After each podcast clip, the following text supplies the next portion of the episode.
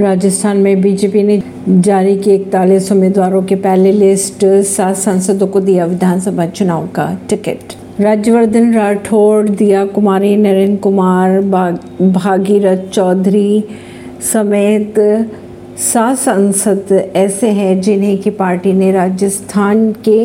विधानसभा चुनाव में उतारा है बात करें अगर सांसद राज्यवर्धन राठौड़ की तो उन्हें झोटावाड़ा से टिकट मिला है वही बाबा बालक नाथ जो कि तिजारा से सांसद है उन्हें भी राज्य के चुनावी मैदान में उतारा गया परवीन सिंह नई दिल्ली से